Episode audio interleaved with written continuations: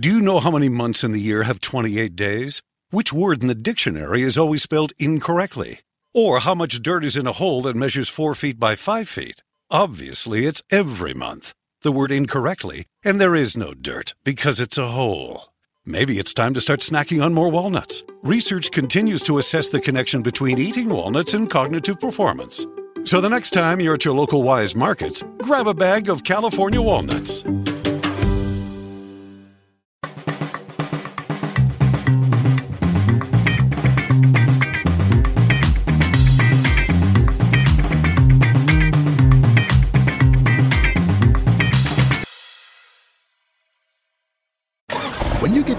Wheel of a Toyota RAV4 TRD off road, life changing moments are always right around the corner. One second, you're picking up your fast talking East Coast cousin from the bus station. The next, you're blasting down a trail in the backwoods using all wheel drive, laughing as your dear old cuz falls in love with the dirty South. Yo, this is fire, yo. You boys go hard down south. Woo! Make the most of each moment with an exceptionally capable Toyota SUV like the RAV4 TRD Off Road. Toyota, let's go places. E buongiorno, buongiorno a tutti, buongiorno a tutte. Siamo tornati dopo eh, un giorno di pausa con uh, Buongiorno Europa, quindicesimo appuntamento di questa lunghissima e estenuante maratona che però eh, tra, tra ieri e l'altro ieri ci ha regalato veramente delle partite che sono già leggenda. Per questo io direi che no, non mi dilungherò oltre e vado a porgere i miei saluti ai due eh, compagni di viaggio, eh, partendo ovviamente dal profondo nord. Ciao Loga, buongiorno, come stai? E un salutissimo a tutti i nostri ascoltatori, sempre dalla profondissima Torino. E un saluto al mio dirimpettaio Flavio, buongiorno anche a te Flavio, come stai anche tu? Sto benissimo, a parte il caldo, buongiorno a tutte e buongiorno a tutti. E il caldo ormai è una la, la nota più negativa eh, di queste giornate che invece a livello calcistico ci stanno regalando grandi emozioni. Per cui direi di eh, partire dagli ottavi di finale che si sono giocati lunedì e parliamo ovviamente di eh, partiamo da Croazia-Spagna ovviamente. Partiamo da Croazia-Spagna partita interessante partita che finisce 3 a 3 ai tempi regolamentari poi eh, 5, il 5 a 3 della Spagna che fa fuori, che elimina definitivamente la squadra di Dalic che sembrava poter uh, dire, compiere l'ultimo canto del cigno, l'abbiamo detto tante volte, e invece uh, c'è stato l'ultimo sospiro di questo cigno croato che dopo il miracolo del, del 2018, dopo il, il miracolo dei mondiali di Russia, si schianta contro una Spagna possiamo dirlo, non, eh, non, una squadra eccezionale, però probabilmente la miglior Spagna che abbiamo visto eh, in, questo, in questo europeo e per questo si parla di Spagna, io direi che partirei da il buon Loga, quindi Loga, parere su, sulla Spagna di Luis Enrique che, che passa il turno? Beh, allora, mh, mm, una partita davvero interessantissima, folle per il risultato e che va a raccontare anche tutti quelli che sono i limiti di questa squadra perché non eh, nessuno si sarebbe aspettato diciamo un risultato del genere e soprattutto una prestazione con topiche anche di questo livello perché una partita che dopo 20 minuti rischia di pericolosamente prendere una china del genere in favore della Croazia per poi tornare in favore della Spagna e poi nuovamente eh, vedere un, uh, un, repentino ribaltamento nel corso degli ultimi dieci minuti di partita, credo ci saremmo potuti aspettare soltanto da una squadra come la Spagna o altre squadre che, secondo, che per ora abbiamo visto come le meno allestite tra le grandi, nel senso che hanno sicuramente giocatori di altissimo livello, ma che gli manca ancora eh, gli mancano ancora alcuni step per eh, poter dire effettivamente la loro. In tutto ciò, mh, la Spagna comunque continua ad andare avanti, ha eliminato forse la prima grande squadra del torneo fino ad ora incontrato e mh, mm, quindi mi sembra già che l'obiettivo quarti di finale sia mm, quello che poteva essere un obiettivo minimo per non parlare di una vera e propria delusione della Furia Rocca, quindi secondo me a conti fatti un risultato che può essere considerato giusto, considerato poi questa Croazia e le difficoltà che ha avuto nel girone. E però adesso di fronte ad avversari eh, o più attenti o più quadrati o comunque con magari più, più cuore rischia di rischia sai di sfracellarsi in questo caso. E, e, soprattutto poi nel caso della Svizzera dopo aver fatto un colpo grosso come il suo agli ottavi di finale bisogna avere davvero moltissima attenzione. Se no se passasse credo che le semifinali comunque siano un bottino assolutamente più che dignitoso per eh, questa formazione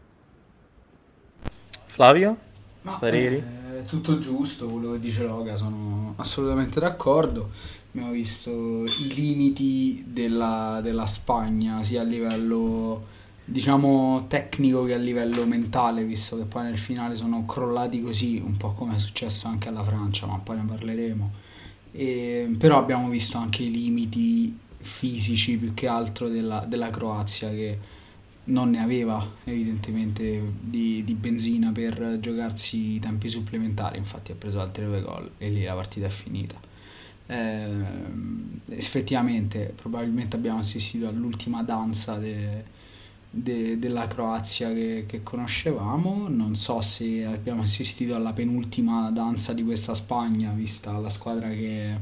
incontrerà i quarti eh, di sicuro è interessante eh, secondo me vedere la reazione della Spagna dopo lo svantaggio iniziale perché quando vai sotto così con un autogol di quel no non è un autogol quello non è neanche un autogol è veramente una, una follia di quel genere poi è difficile ritirarsi su. Invece loro sono stati molto molto attenti hanno giocato una partita diciamo sempre sul pezzo, ecco, e, e tra l'altro Unai Simon si è riscattato anche con una grandissima parata nel finale se,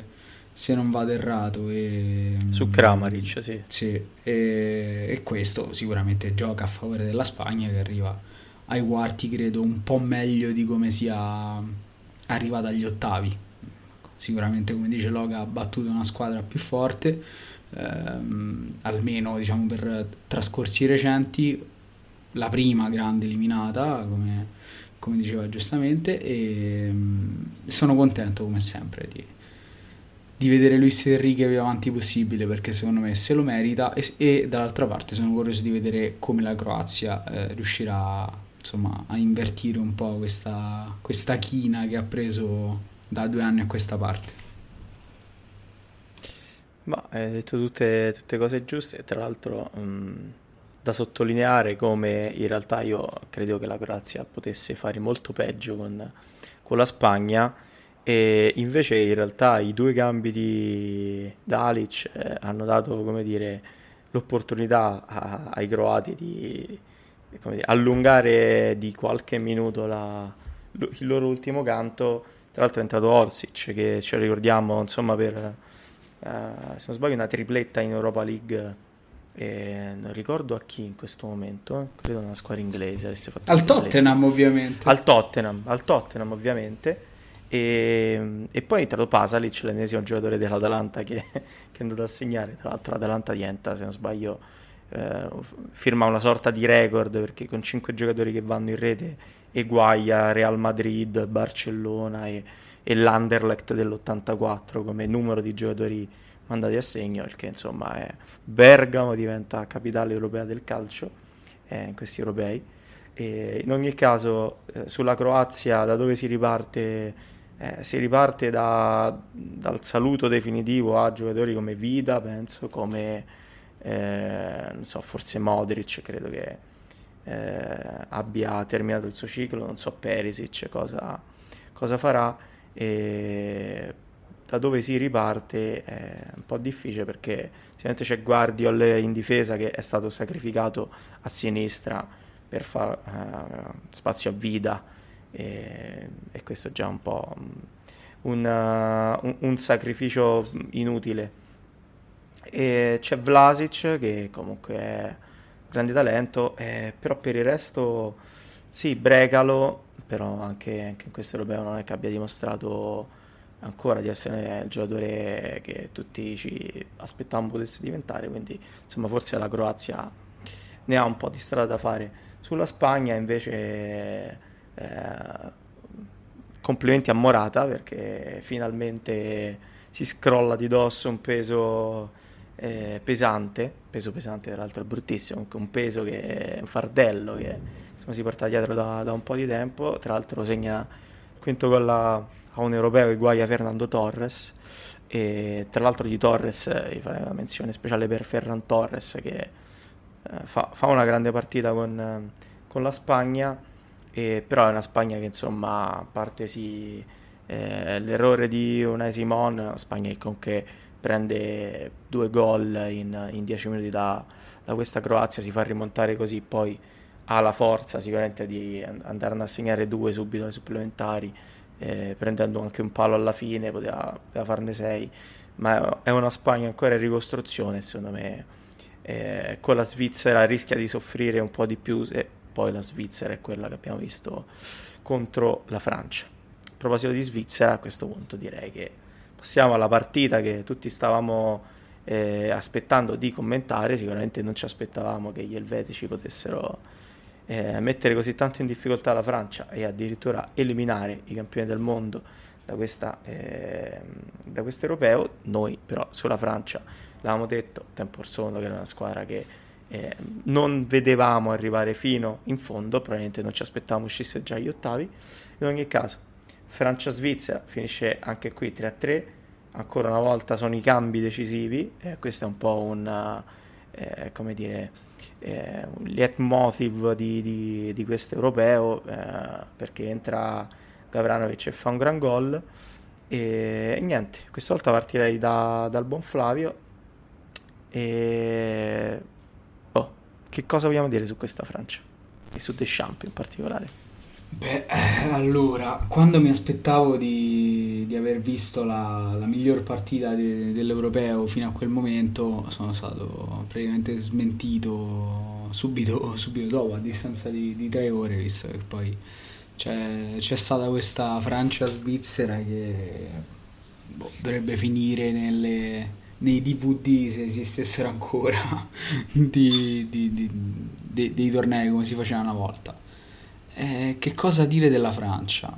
I dubbi mi pare che li avessimo già espressi su Deschamps, sul suo modo di mettere in campo questi giocatori, di non trovare una quadra precisa eh, per, soprattutto davanti, perché poi dietro mh, mm, le scelte sono quelle, eh, c'è poco da fare. Certo, se ti ci metti, se ti impegni anche a lasciare a casa la porta, anzi a regalarlo alla Spagna, e ti porti il buon Langlais così tanto per dire, non lo so, beh, queste cose poi attengono più alla federazione in toto che a Deschamps in, in particolare, però vabbè. Tralasciamo questo, questo aspetto per il momento, concentriamoci sul fatto che la Francia eh, era sicuramente la squadra più stellare sulla carta, quella con i nomi più pesanti in assoluto e che però, come, come abbiamo visto in campo, non, non, ha saputo stare come i nomi avrebbero suggerito. Eh, ne ha approfittato la Svizzera che di nomi invece ne ha ben pochi e però come avevamo detto spesso nel corso dell'ultimo anno il nome ce l'ha sulla panchina, il nome è quello di un allenatore che sa cosa fa, sa mettere i suoi uomini in campo e comunque evidentemente sa anche motivarli perché o sanno rimotivarsi da soli, questo non lo so, di sicuro le motivazioni hanno fatto la differenza ieri sera, sia nella rimonta francese dopo quel calcio di rigore sbagliato da Rodriguez, sia poi nella, nel pareggio svizzero che eh, io sinceramente non mi aspettavo assolutamente, però quando eh, poi se, eh, Seferovic ha fatto il secondo gol, io credo che nessuno abbia pensato che la partita fosse finita lì, anzi credo che chiunque stesse davanti alla tv in quel, in quel momento abbia pensato ecco lì adesso gli fanno il terzo infatti è arrivato. Poi, e poi ai rigori io vorrei parlare soprattutto, soprattutto di Mbappé perché o Mbappé insomma come, come chiamatelo come volete visto che ormai è sdoganato e, eh, si è parlato dell'annus horribilis di, di, Cristiano Ronaldo, ieri si è parlato dell'annus horribilis del buon Mbappé, come dicevamo, e effettivamente è stata lui la più grossa delusione di questo europeo, almeno per quanto mi riguarda, a livello di individuale, eh, visto che insomma, il tabellino recita 0 gol, ieri l'errore decisivo purtroppo è stato il suo. Io, io credo che Mbappé abbia sofferto non solo il, forse una stagione non, non, eccellente in assoluto, ma anche proprio come insomma, per ritornare un po' all'argomento cardine di questo, di questo intervento, la, la, confusione che regnava ne, nella Francia e, e, e, secondo me il ritorno, il ritorno di Benzema ha fatto bene a Benzema ma non ha fatto bene alla Francia. Credo che abbia scompaginato tutti gli equilibri tattici e,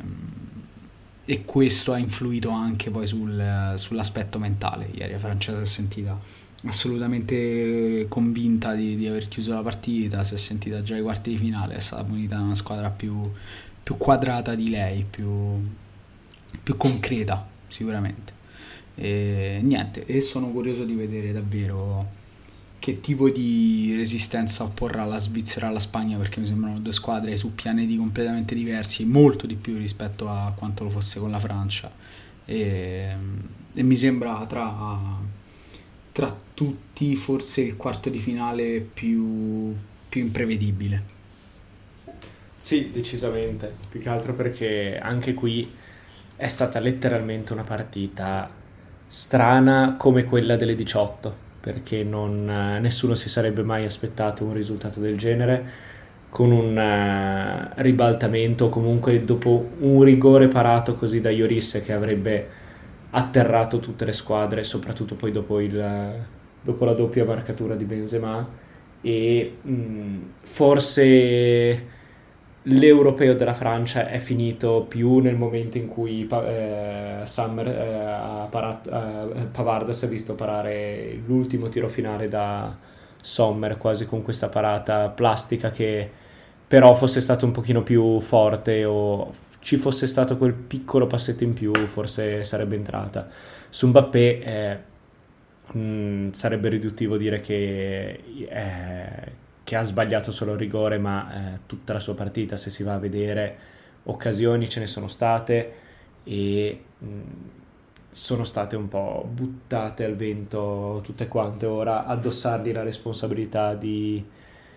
di questo fallimento francese mi pare forse, a mio avviso, troppo pesante o troppo negativo perché non... Eh, non si può pensare di far girare una squadra esclusivamente intorno a un giocatore, se no è evidente che dei problemi ci sono e questa Francia per, quello, per il talento che ha e per la mole comunque di campioni non, cioè, non, non è soltanto un Mbappé. E mi ritrovo poi in parte anche su quello che dicevi tu su Benzema. Sulla Svizzera caspita, perché nessuno se lo sarebbe aspettato, soprattutto dopo averla vista all'opera con l'Italia, perché sì, era riuscita in parte a tenerci un attimo fermi, però mh, non, cioè si considerava fosse un avversario non all'altezza dell'Italia o comunque non all'altezza di quello che poteva essere, anche come dicevo io, di, delle, di formazioni di alto livello e quindi non potesse essere davvero allenante. E si è scoperto che invece è davvero, era, era troppa l'Italia per la Svizzera, ma, ma la Francia non era abbastanza. Ma questa è una partita che dice tante cose, a partire da, eh, dalla Francia di, di, Deschamps, che mi viene da pensare abbia giocato questo europeo con una esagerata consapevolezza del fatto che potesse bissare il mondiale di, di tre anni fa giocando come ha giocato sia nel 2016 che nel 2018 e, con una squadra che è infarcita di talento che però è, ha sempre provato un calcio abbastanza semplice, abbastanza tradizionale pensando a, magari anche eh, a, a soffrire poco e poi a trovare il modo di sbloccare la partita con l'intuizione geniale di uno dei tre là davanti o di un Pogba che per esempio ieri sera era eh, molto ispirato, però eh, se non succede poi ti trovi, ti trovi un po' in difficoltà. Ieri Deschamps è partito con, anzi l'altro ieri è partito con la difesa a 3 e um, ha dovuto, praticamente si sono rotti tutti a sinistra perché si è rotto Digne, si è rotto Lucas Hernandez, eh, alcuni parlano della maledizione di Teo Hernandez là a sinistra, insomma, e, tanto che ha giocato Rabiot, eh, Rabiot largo a sinistra, Pavard a destra, eh, Grisman quasi da trequartista, insomma. E una Francia che poi si è i gol sì li ha fatti eh, una è una perla assoluta straordinaria di Pogba gli altri due sono merito di Benzema e di Mbappé perché comunque cioè, l'assist di tacco di Mbappé è sicuramente qualcosa di, uh, di raro. E c'è stato poi l'ingresso in campo di Coman che ha preso la traversa alla fine insomma quindi ha avuto anche le sue occasioni ma non è sembrata mai una squadra devastante una squadra buggata come dicevano alcuni. E Mbappé è una grossa delusione non tanto per le prestazioni in sé ma perché non ha lasciato il segno e perché purtroppo come capita spesso ai grandi ha sbagliato l'ultimo rigore, poi qui è da capire se ha senso lasciarsi l'ultimo rigorista per... Uh, cioè il miglior rigorista per ultimo, però vabbè, sono scelte. E Deschamps io non so cosa farà dopo, dopo, questo, dopo questo europeo, perché comunque la Svizzera l'ha messa nel girone, non una squadra irresistibile, eh, che però speculare, modulo speculare a quello della Francia, che tra l'altro poi nel secondo tempo lo cambia, e li ha messi in difficoltà ovunque. Eh, menzioni d'onore, d'onore, vanno fatte per eh, Ciaga e qui credo che Flavio sarà, sarà contento perché fa una partita eh, mostruosa, eh, non solo da interditore ma anche da, da, da, da regista vero e puro. E, e, poi io veramente Zuber, 29 anni, non l'avevo mai visto così. Ha giocato, se non sbaglio, 6-7 partite con l'Eintracht quest'anno e con la Svizzera ha fatto 4 assist, è il miglior assist man del, dell'europeo. E, e, poi lì davanti eh, Seferovic di testa e, e lo, lo, sapevamo, l'abbiamo detto dall'inizio che insomma questa era l'arma eh, più importante per la Svizzera. E poi Gavranovic, altra storia assurda. Tra l'altro è rivenuta fuori la lite con Tuchel ai tempi di Mainz, quando Tuchel disse che Gavranovic era peggio come uomo che come giocatore, cioè delle cose assurde, però a 31 anni si prende una rivincita sulla sua carriera perché fa un gran gol, un altro poco prima gliel'avevano annullato. Quindi è stata una partita veramente particolare da questo punto di vista e, e secondo me Svizzera-Spagna si apre a scenari eh, clamorosi, nel senso che può veramente succedere la qualunque. E l'ultima considerazione che mi viene da fare è che eh, la faccio anche su, anzi le ultime due, una è su, eh, questo è l'europeo degli autogol, non intesi come gli autogol eh, gruppo comico, eh, come le, il mondiale del 2018 era stato il mondiale dei calci piazzati perché a un certo punto si segnava solo su calci piazzati. E questo è l'europeo degli esterni perché eh, Zuber fa una prestazione pazzesca e fa una grande prestazione anche Widmer e si, si, riabilita anche un po' questa questione della difesa a 3 perché inizia a diventare veramente il, il modulo con cui, con cui, tutti giocano eh, anche a questo europeo. Quindi insomma ci sta regalando parecchi spunti. Per il resto direi che la Francia eh, torna, torna, a casa con le, con le ossa rotte. Mm, direi di lasciar perdere le dichiarazioni di Bartes e Vierà perché insomma noi possiamo forse lasciarci andare a commenti un po' così perché non siamo nessuno, però quando poi ha una certa risonanza rischi sempre. E, ehm, passerei invece poi alle partite agli ottavi di ieri. Eh, ieri pomeriggio si è giocata un'attesissima eh, Inghilterra-Germania che in realtà eh, ha avuto un effetto soporifero su, su almeno due terzi di, di noi eh, perché è stata veramente una partita giocata a ritmi bassi, tattica, poche, pochissime occasioni, eh, due squadre che non hanno brillato nel girone, non hanno brillato neanche ieri eh, però eh, alla fine eh, l'Inghilterra Wembley la spunta, la Germania oggettivamente ha avuto una grande occasione, l'ha sprecata, forse il ciclo di Le eh, finisce nel peggiore dei modi, ma finisce perché ormai era arrivato decisamente a, a compimento, non è bastato richiamare Hummels, Müller, eh, non è bastato, anzi. E quindi niente, partirei anche questa volta da Flavio, visto che si parla di Inghilterra, e a te. Ma allora io inizio col dire che non mi aspettavo nulla da questa partita e nonostante l'aspettassi molto, ecco il paradosso è questo, sono stato accontentato per quanto non sia il termine esatto e mm, effettivamente partita dai contenuti scarsi per non dire nulli, veramente poco poco poco da dire sotto, sotto tanti punti di vista, partita bloccata, molto molto noiosa. E poi sicuramente gli esperti di tattica ci diranno ma no non capite niente. Sì va bene avete ragione. Io mi sono annoiato tantissimo dopo 20 minuti del primo tempo ero già in coma che stanco per altre cose ovviamente ehm, però però però succede che nel secondo tempo Southgate così illuminato sulla via di Damasco folgorato sulla via di Damasco decide finalmente di mettere Grealish e Grealish cambia la partita perché fa quell'assist eh, cioè insomma comunque eh, aiuta la, la, la, l'Inghilterra a, a, portarsi, a portarsi avanti e poi effettivamente quando la Germania si, si sbilancia arriva anche il secondo gol, però c'è da dire che la Germania finisce nel momento in cui Müller si, si, si mangia quel gol veramente clamoroso, veramente non da lui, eh, davanti alla porta, davanti a Pickford, praticamente battuto, è vero che è uscito anche bene, ha coperto anche bene lo specchio, però da Müller ti aspetti sempre qualcosa in più.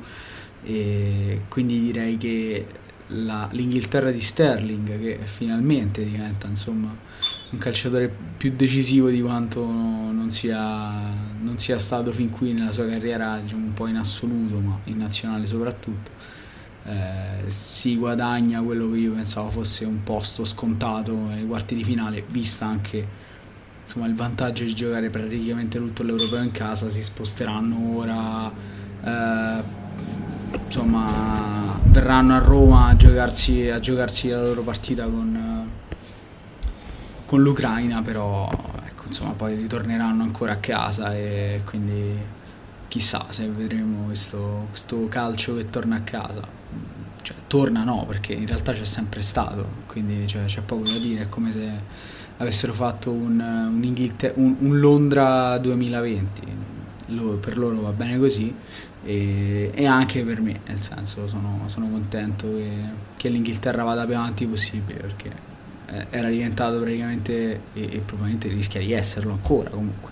un meme il fatto che questi siano fortissimi e comunque non riescano mai ad arrivare a dama e mm, invece sulla Germania, sulla Germania non ho molto da dire, nel senso ci siamo prodigati spesso nel parlare del ciclo ormai concluso di Le, eh, non siamo stati smentiti. Germania comunque per me resta una nazionale fortissima, quantomeno nei singoli, però poi effettivamente a livello di, mh, eh, proprio di idee, ecco, di, di freschezza su, sulla panchina ha bisogno di, di un cambio. Vedremo che cosa farà il buon Flick. Sono sono mm, anche qui curioso di, di, vedere perché i talenti lì ci sono, aspettano solo di essere riassemblati in modo tale da rendergli giustizia. Ecco. Sì, eh, a me viene da pensare soprattutto cosa sarebbe potuto essere l'europeo della Germania se si fosse trovata con un calendario un poco più agevole perché farsi Francia, Portogallo, questo genere di Ungheria e poi ritrovarsi con l'Inghilterra è anche forse il modo più duro per uh, chiudere un ciclo che dal punto di vista delle nazionali poche volte si vede come quello di Lowe. E viene anche da dire quindi mm, mm, secondo me è giusto come dire pensare a una delusione di, della Germania soprattutto per quello che l'allenatore ci aveva abituato a far vedere però nel senso se devo trovare una scusante eh, sicuramente farsi quattro partite del genere eh, e poi uscire è sicuramente un'altra cosa rispetto a mh, mm, magari farsi un uh, girone molto più tranquillo e poi ritrovarsi a uscire clamorosamente contro una squadra che fino a un minuto prima era considerata un po' come l'underdog. Ma eh, avete detto tante cose, io mi limito a dire che il girone della morte alla fine ha, ha lasciato solo cadaveri alle sue spalle, visto che Francia, Germania e Portogallo escono subito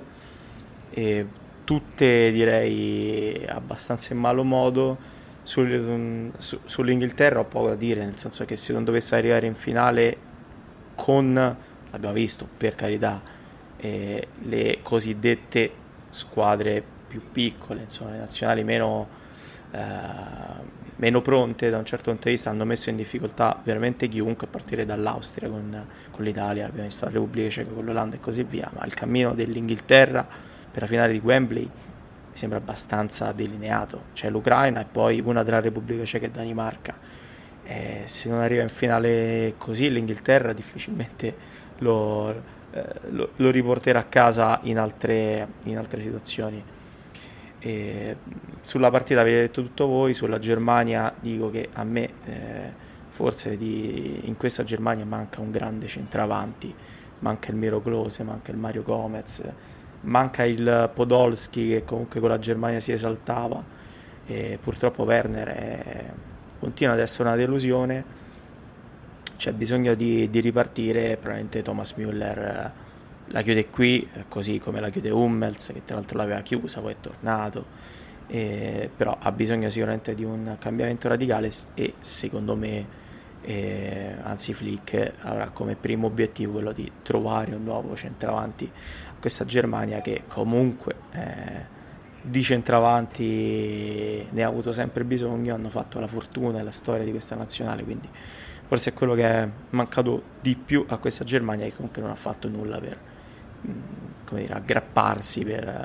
a questo europeo perché veramente a parte una conclusione di Havertz a parte la conclusione sbagliata di Müller veramente ieri abbiamo visto una Germania molto molto poco incisiva e anche molto poco cattiva. Non è sembrata la Germania che poi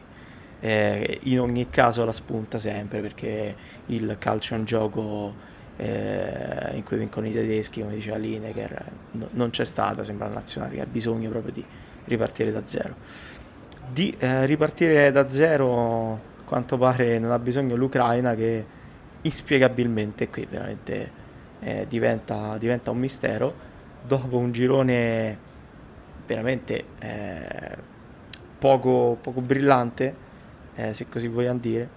eh, riesce a battere la Svezia che sembrava in realtà una delle nazionali che arrivava più, più pronta a, a, questi ottavi. C'è Forsberg che fa una partita ancora una volta straordinaria prende un palo poi prende una traversa con un'azione miracolosa e soprattutto l'Ucraina vince e questo è l'europeo delle grandi sorprese con il gol di, del giocatore che meno ti aspetti uh, di Dobvik giocatore che eh, se ne parla da un po', ormai a 24 anni, me lo ricordo al Midtjylland, praticamente non ha mai giocato, ha giocato quest'anno al Dnipro, ma è stato convocato quasi così, nel senso che forse ne, ne mancava uno lì davanti, uno un po' grosso, entra e al 105esimo, segna al 121esimo e chiude, chiude la pratica Svezia. E forse questa è la più grande sorpresa, ancora di più della Repubblica Ceca, perché veramente quest'Ucraina ha fatto molto di più rispetto all'organico che ha a disposizione, dopo soprattutto un girone finito con tre punti e con una differenza reti negativa di un gol. Quindi io, questa forse è la più grande sorpresa, ancora più grande de, per certi versi della, della, Svizzera. Non so voi che ne pensate, Loga, tu insomma, come hai visto l'Ucraina di Sceva? Beh, eh, sicuramente è una di, come dicevi tu, una delle sorprese più interessanti perché di questa Ucraina non eh, ci eravamo fatti forse una grandissima opinione nel corso dei gironi, se non giusto per, le, per la partita contro la stessa Olanda. E però per il resto sembrava essere una squadra con tanti problemi, con, che già soltanto con il cambio di maglia iniziava forse non nel modo migliore la competizione. E che però adesso si è rivelata anche un po', non dico ammazzagrandi perché la, questa Svezia non si poteva considerare di quel genere di squadra, però comunque ha eliminato una delle squadre che fino ad ora aveva dimostrato una maggiore solidità. Mm, questa, questo risultato oltretutto è arrivato proprio nei minuti finali e fa capire come in generale oltre all'Ucraina tutte le squadre che sono arrivate fin qua non siano minimamente da sottovalutare davvero fino all'ultimo minuto e come soprattutto poi non si debba pensare al fatto che se una squadra è molto più forte dell'altra non ci possano essere ribaltoni da questo punto di vista lo abbiamo visto con la Francia, lo abbiamo visto con uh, Croazia e Spagna, lo abbiamo visto con uh, adesso l'Ucraina o con la stessa Austria comunque che ha messo in evidente difficoltà l'Italia per buona parte della gara. Mm, è un avversario pericoloso su cui oltretutto l'Inghilterra farebbe bene a non sottovalutare troppo, soprattutto per come è arrivata fino ad ora a questi quarti di finale.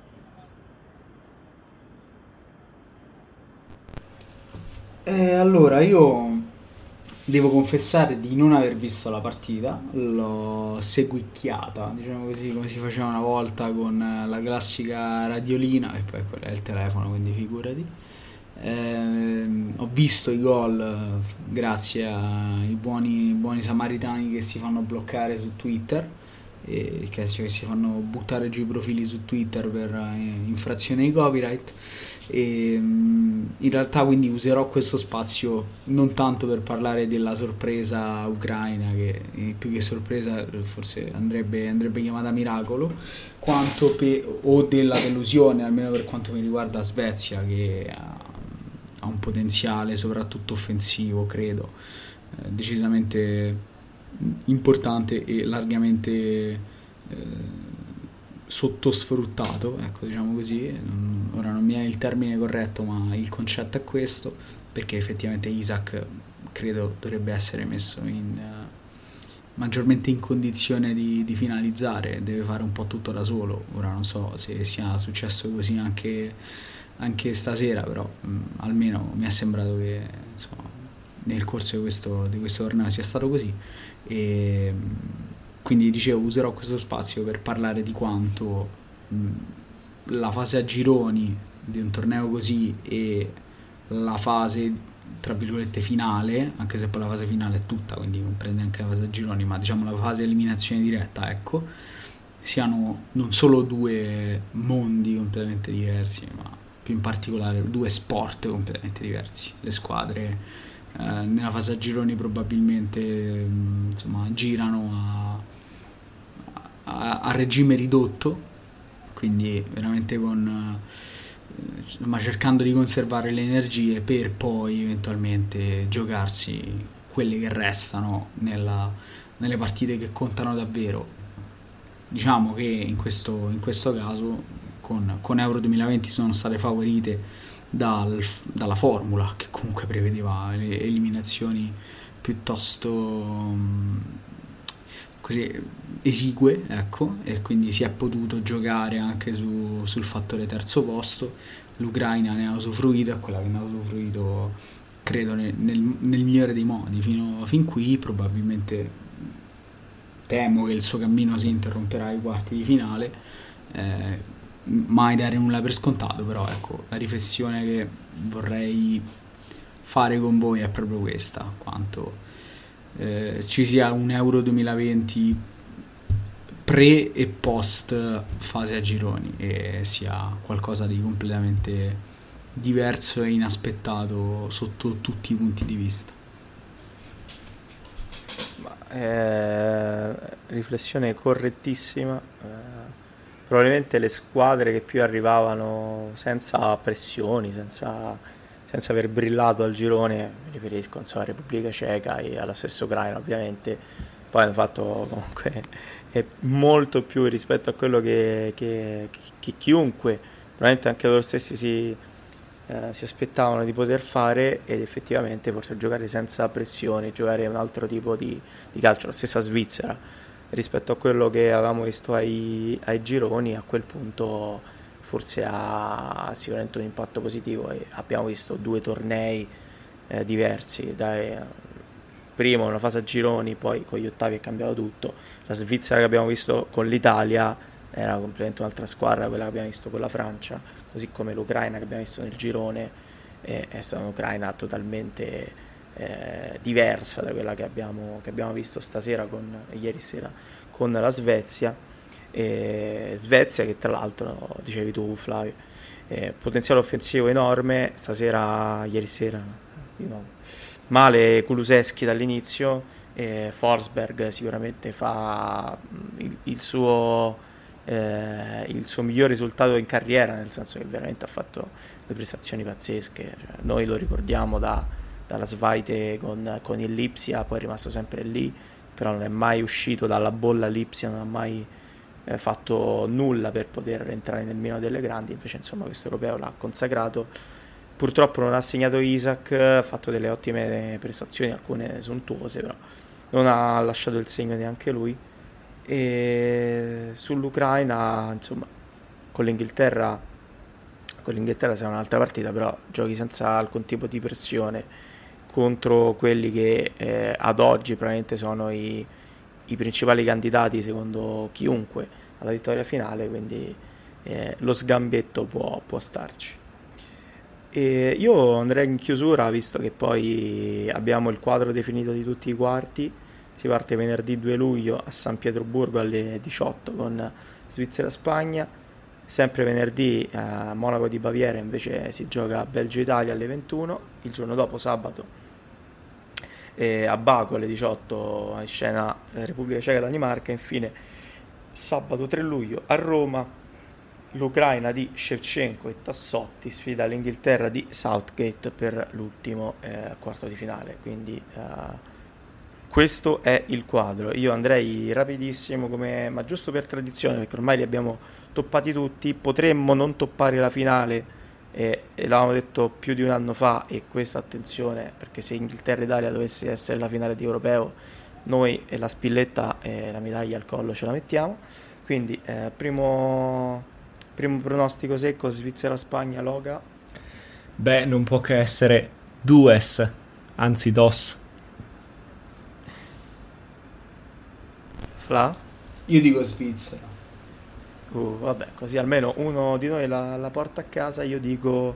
Spagna con sofferenza ai supplementari. E Belgio-Italia, velocissimi, rapidissimi, indolore. Eh, direi che anche qui un bel 2 mi sembra quasi d'obbligo. 3-0. 3-0 sul velluto. Allora, eh, non entriamo in merito alle polemiche sui uh, l'inginocchiarsi, o almeno l'unica cosa che mi sento di dire è che probabilmente eh, l'ufficio stampa chi si occupa insomma di, di queste questioni di pubbliche relazioni eh, del, della nazionale azzurra probabilmente credo sia lo stesso della nazionale cantanti e qui mi taccio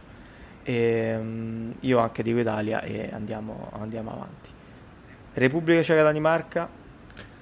beh allora in questo caso io dico sempre Danimarca, rimango sempre sul 2. Danimarca, Danimarca.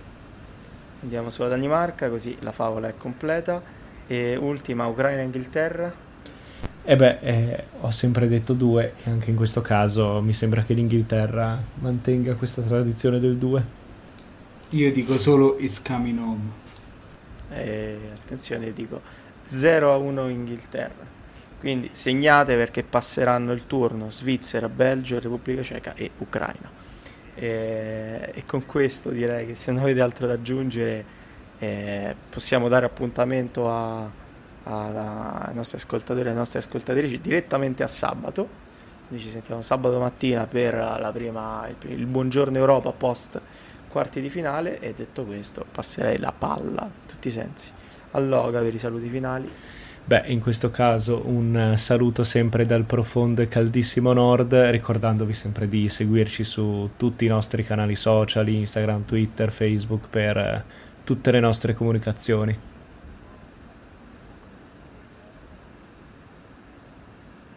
Eh, Flavio, se ci sei ancora. Ci sono, ci sono. Eh, io ovviamente, visto che l'ha fatto Loga, non ricordo nulla. Raccolgo solo un tuo assist di prima a cui non ho risposto perché ero impegnato in gesti apotropaici, diciamo così, non, pur, non, pur non essendo scaramantico, che per Sciaca sarò contento quando lo vedrò a Fiumicino. e noi lo aspettiamo, cioè tu immagino lo aspetterai con la sciarpetta della S Roma all'uscita del Terminal 3. Ah, e ovviamente e... c'ha tutte e c'ha tutti, eh, come al solito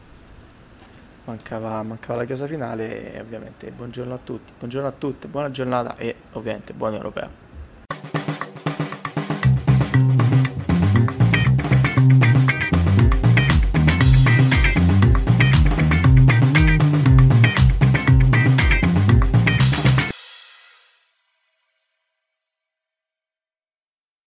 When you get behind the wheel of a Toyota RAV4 TRD off road, life changing moments are always right around the corner.